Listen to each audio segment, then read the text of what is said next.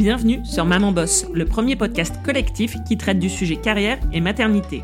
Disponible trois fois par mois le mardi sur toutes les plateformes d'écoute et sur le site mamanboss.fr. Aujourd'hui, on se retrouve pour un épisode favori du collectif. Les favoris, ce sont des épisodes dans lesquels les membres du collectif vous partagent leurs coups de cœur, leurs bons plans, leurs trucs et astuces qui les aident dans leur vie de maman boss. En ce mois de mai où nos plannings sont chamboulés par les ponts et autres vacances scolaires, on a décidé de vous partager deux outils pratiques de gestion du temps et des priorités. Il est question aussi aujourd'hui d'une émission radio sur l'entrepreneuriat et l'innovation. Pour finir, et à l'approche de la fête des mères, nous avons glissé dans l'épisode quelques petites idées mode et parfums à offrir, se faire offrir ou à s'offrir soi-même. Bonne écoute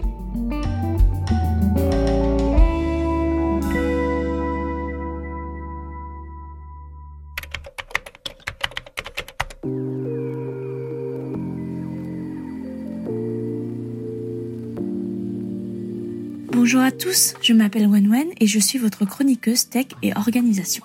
Aujourd'hui, je vais vous parler d'une méthode que j'utilise lorsque j'ai vraiment besoin d'avancer sur mes tâches et surtout celle qui m'intimide particulièrement ou quand lorsque j'ai envie de procrastiner. Bien sûr qu'il y a des raisons profondes et des moments où on n'a juste pas la motivation, mais parfois on a quand même envie de faire avancer nos projets, comme par exemple gérer nos tâches administratives et dans ces cas-là, j'utilise la Pomodoro technique pour m'y mettre. Je l'adapte à ma façon car généralement je n'aime pas quand c'est trop rigide et ni suivre les instructions à la lettre.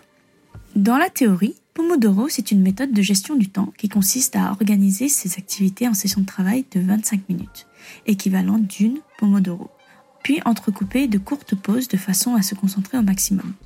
Une Pomodoro, c'est quoi? Bah ça nous vient de l'italien et ça veut dire tomate. Chaque tâche est alors l'équivalent d'une ou de plusieurs pomodoro en temps de concentration, afin de l'exécuter de façon optimale. Et s'accorder des pauses, ce qui fait aussi partie intégrante de la philosophie. Dans ma pratique, voici comment je procède. Si par exemple j'ai besoin de me concentrer sur mes tâches et je sais que j'ai deux heures de libre avant d'aller chercher ma fille, je vais commencer par sélectionner la tâche que je souhaite réaliser avant cette échéance. Et selon sa nature, je vais décider de combien de pomodoro il s'agit. Si ce sont des tâches administratives, comme répondre à mes mails, je vais faire du Pomodoro simple. 25 minutes de travail, 5 minutes de pause, et ce, 4 fois dans les 2 heures qui me restent. Si au contraire, ce sont des tâches qui nécessitent une concentration plus accrue et sur du plus long terme, je peux décider de travailler sur une période plus longue. Personnellement, je dépasse rarement deux Pomodoro, soit 50 minutes de travail, 10 minutes de pause et donc deux fois pour faire deux heures. L'avantage de cette méthode, c'est que cela me force à rester sur la tâche tant que le temps ne s'est pas écoulé. Et cela me permet également de ne pas m'écarter de ma tâche trop longtemps, car lorsqu'arrive le temps de la pause, cela me permet en général de me recentrer sur ma tâche lorsque j'y retourne. Le désavantage, c'est que je ne vais pas l'utiliser trop souvent, car c'est une méthode où je sollicite fortement ma capacité d'attention et si je l'utilise trop souvent, je ne serai plus aussi efficace pendant ces sessions. Je la réserve donc à des tâches spéciales ou des moments où la deadline est très proche.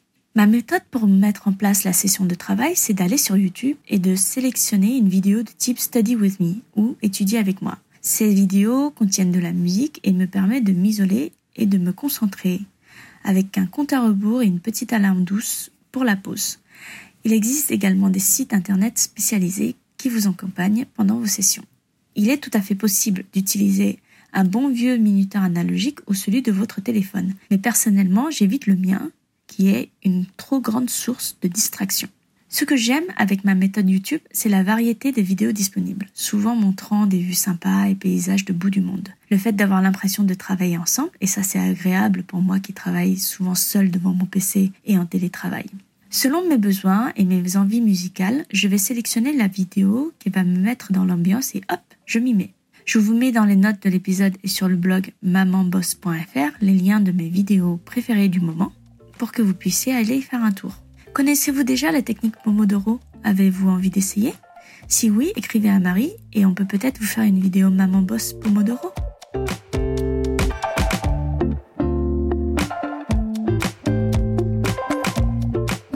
C'est à nouveau Marie. Aujourd'hui, dans les favoris, j'ai décidé de vous parler d'un outil tout simple mais hyper efficace pour gérer ses priorités au quotidien. Et la gestion des priorités, c'est un peu l'épreuve olympique dans la vie d'une même en boss. Alors, l'outil dont je vais vous parler s'appelle la matrice d'Eisenhower. Concrètement, c'est un tableau tout simple avec deux axes et quatre cases. Sur l'axe des abscisses, vous mettez l'urgence, à gauche le signe moins, à droite le signe plus. Petite parenthèse, l'abscisse c'est l'horizontale. Je me permets de le préciser parce que personnellement, abscisse ordonnée, qui est qui, qui fait quoi, ça a toujours fait partie des trucs que je n'ai jamais réussi à retenir depuis le collège. Donc bon, je me suis dit peut-être j'étais pas la seule, donc je me permets de le préciser. Donc concrètement, à l'horizontale, vous tirez un trait et vous mettez à gauche le signe moins, à droite le signe plus. Et c'est l'axe de l'urgence. Sur l'autre axe, vertical donc, qui s'appelle l'ordonnée, on met l'importance, le moins important en bas et le plus important en haut. Vous vous retrouvez donc avec un tableau à quatre cases dans lequel vous allez venir classer les choses que vous avez à faire. Les quatre cases, alors si on tourne dans le sens des aiguilles d'une montre, du coup ça donne ça. La première case en haut à droite, c'est ce qui est le plus urgent et le plus important. Donc ce sont clairement les choses que vous devez faire impérativement, celles par lesquelles il faut commencer. En bas à droite, donc en dessous, vous avez le plus urgent et le moins important. Alors comme c'est des tâches qui sont urgentes, il faut quand même trouver un moyen qu'elles soient réalisées assez rapidement euh, mais elles sont moins importantes, donc ça n'est pas votre priorité absolue. Donc là, souvent, la solution pour les tâches qui sont dans cette case-là, finalement, c'est de les déléguer pour s'assurer qu'elles soient faites rapidement. En bas à gauche, bah là, vous avez les tâches qui sont non importantes et non urgentes. Autant vous dire que celles-ci, clairement, c'est celles qui sont à abandonner. Parce que franchement, quand on y réfléchit bien, quelle maman boss a du temps à consacrer à des trucs qui ne sont ni importants ni urgents? Et la dernière case, en haut à gauche, ce sont les tâches importantes mais non urgentes. Et pour moi, ça c'est en fait la zone la plus compliquée à traiter. Parce que naturellement, on a un peu tendance toujours à se consacrer à ce qui est hyper urgent. Sauf que ce qui est moins urgent mais important, bah finalement c'est important de les traiter aussi. Et l'idéal pour ces tâches-là, c'est de pouvoir les planifier et de s'y tenir. Par exemple, vous prévoyez un créneau de deux heures le mardi après-midi pour faire avancer tel sujet, et vous savez que c'est un créneau qui est réservé aux tâches qui ne sont pas urgentes mais qui sont importantes. Planifier, se fixer des créneaux à l'avance et s'y tenir parce que le risque, eh bien, c'est que ces créneaux, en fait, on les dédie finalement à des tâches qui sont plus urgentes, celles de la première case. Voilà, j'espère que vous arrivez à suivre. Pour que ce soit plus clair, je vous mets dans les notes de l'épisode un template, un modèle de ce tableau. Vous verrez vraiment, c'est très simple. Moi, concrètement, je me sers de cette matrice quand j'ai des moments hyper chargés au boulot. Rien que le fait de tout poser sur une seule page, de visualiser l'ensemble des tâches et de prendre les temps de les classer, eh bien, en fait, ça m'aide à y voir plus clair, c'est plus clair dans ma tête, et donc ça m'aide vraiment à m'organiser. Alors, il y a plusieurs méthodes, soit vous écrivez directement sur le tableau au fur et à mesure, soit vous pouvez noter vos tâches sur des post-it pour ensuite euh, pouvoir les changer de case et les reprioriser si vous en ressentez le besoin. C'est déjà une méthode que j'ai utilisée aussi dans ma vie perso, par exemple pour organiser un déménagement, prioriser les choses à faire entre euh, commander les cartons, faire les changements d'adresse administrative, les ouvertures de compteurs, etc. Ça permet finalement de savoir par quel bout commencer quand on se sent débordé, et c'est valable dans notre vie perso comme dans notre vie pro. Voilà, j'espère que cette méthode vous sera utile. Encore une fois, je vous mets le template dans les notes de l'épisode et sur le blog mamanboss.fr. N'hésitez pas à vous en servir et à revenir me dire ce que vous en avez pensé.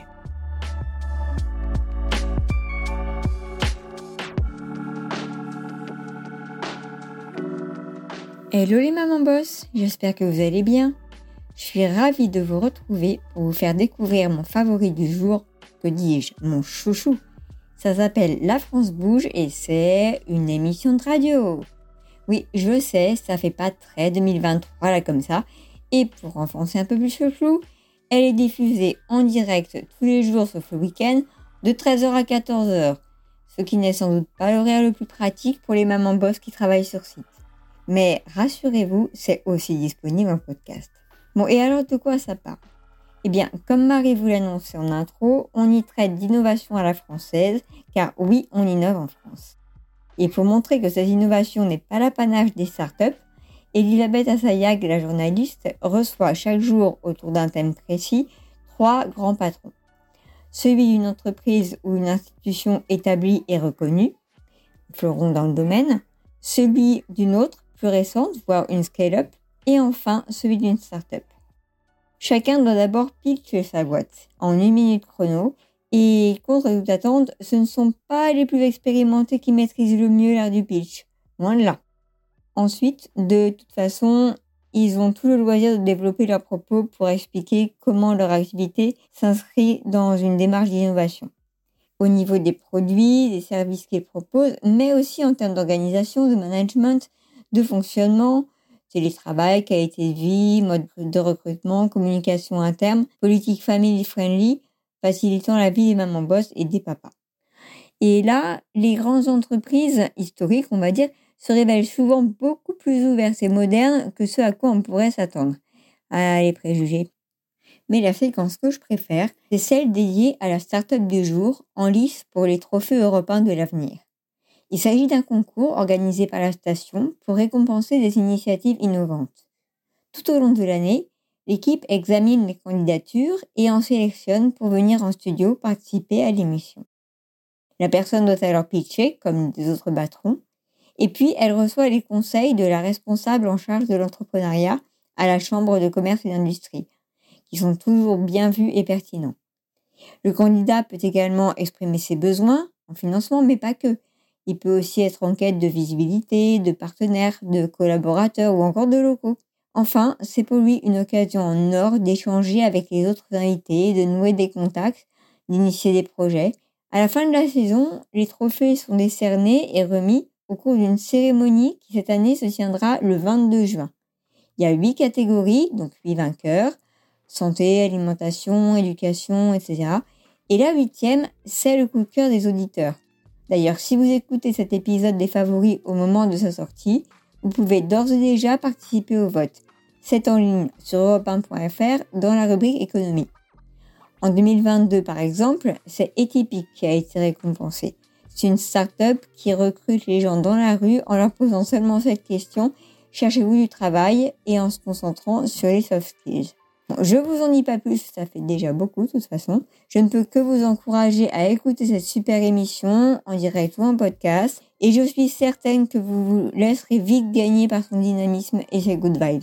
Et puis, n'hésitez pas à me donner vos impressions hein, via la stade Maman Boss. À présent, je vous laisse et je vous dis à bientôt.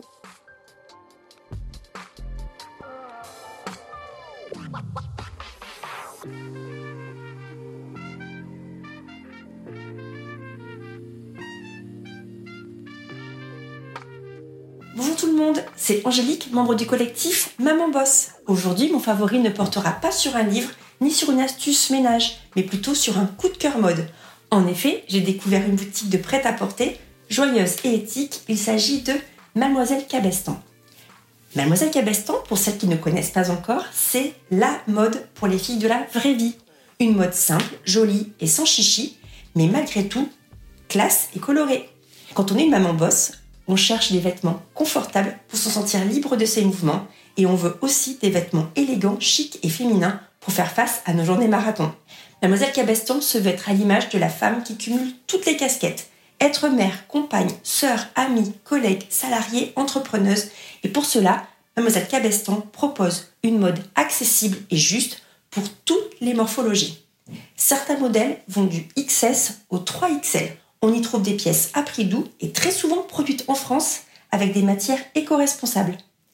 Mademoiselle Cabestan, c'est aussi un réseau de petits magasins situés en centre-ville et sur le littoral atlantique exclusivement. Leurs boutiques sont superbement décorées et on s'y sent comme à la maison. Bienveillance et conseil avisé sont les maîtres mots.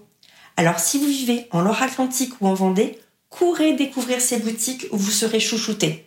Pour toutes les autres, rassurez-vous, les collections de Mademoiselle Cabestan sont également disponibles en ligne sur mademoisellecabestan.fr. Personnellement, j'ai un gros gros coup de cœur pour leur collection Capsule Cérémonie, qui est hyper canon.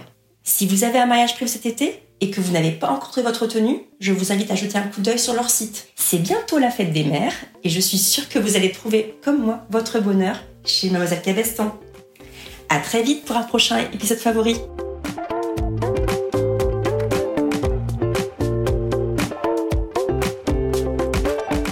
Hello, c'est Caroline. Aujourd'hui, je vais vous parler de mon coup de cœur du moment, plus précisément de mon envie du moment. En scrollant sur le compte Insta La Gazette, j'ai découvert une nouvelle collection de parfums alternatifs qui a suscité ma curiosité. Aminata, la responsable du compte, la spécialiste incontournable des parfums de niche, y présente des parfums exclusifs que l'on ne retrouve pas partout. Et je vous avoue que pour une adepte de la beauté comme moi, cela me plaît beaucoup. La collection de parfums dont je vais vous parler est singulière et elle me correspond parfaitement et j'espère qu'elle va également vous plaire. De par sa description, j'arrive déjà à sentir l'odeur des fragrances. Et ça, c'est quand même assez incroyable. Bon, je vous fais pas languir davantage, je vous raconte. Ce qui m'a plu pour commencer, c'est le concept de se parfumer autrement. Ce sont des parfums pour soi, simple et authentique. Il s'agit de 5 huiles de parfum en roll-on. Une gestuelle intime avec des noms très évocateurs. Si je vous dis que le parfum s'appelle peau secrète, peau d'un soir, une peau perlée, peau à peau ou encore peau salée. Rien qu'avec ces noms, j'ai déjà envie de les sentir. Le design des flacons, lui, est minimaliste et épuré, comme je les aime. Cela me fait d'ailleurs penser au code utilisé par la maison Chanel. Et pour couronner le tout, les deux fondatrices, qui sont des sœurs, prônent le fabriquer en France, avec toute une chaîne de production réalisée dans l'Hexagone, notamment à Grasse et à Bordeaux. J'adhère à 1000%. Ah, j'ai oublié de vous donner le nom de cette petite pépite parfumée. Il s'agit de la marque Elayo. Je vous mets les liens de la marque et du compte La Gazette, qui m'a permis de la découvrir, dans la description. J'espère que ça vous plaira et je vous dis à très vite.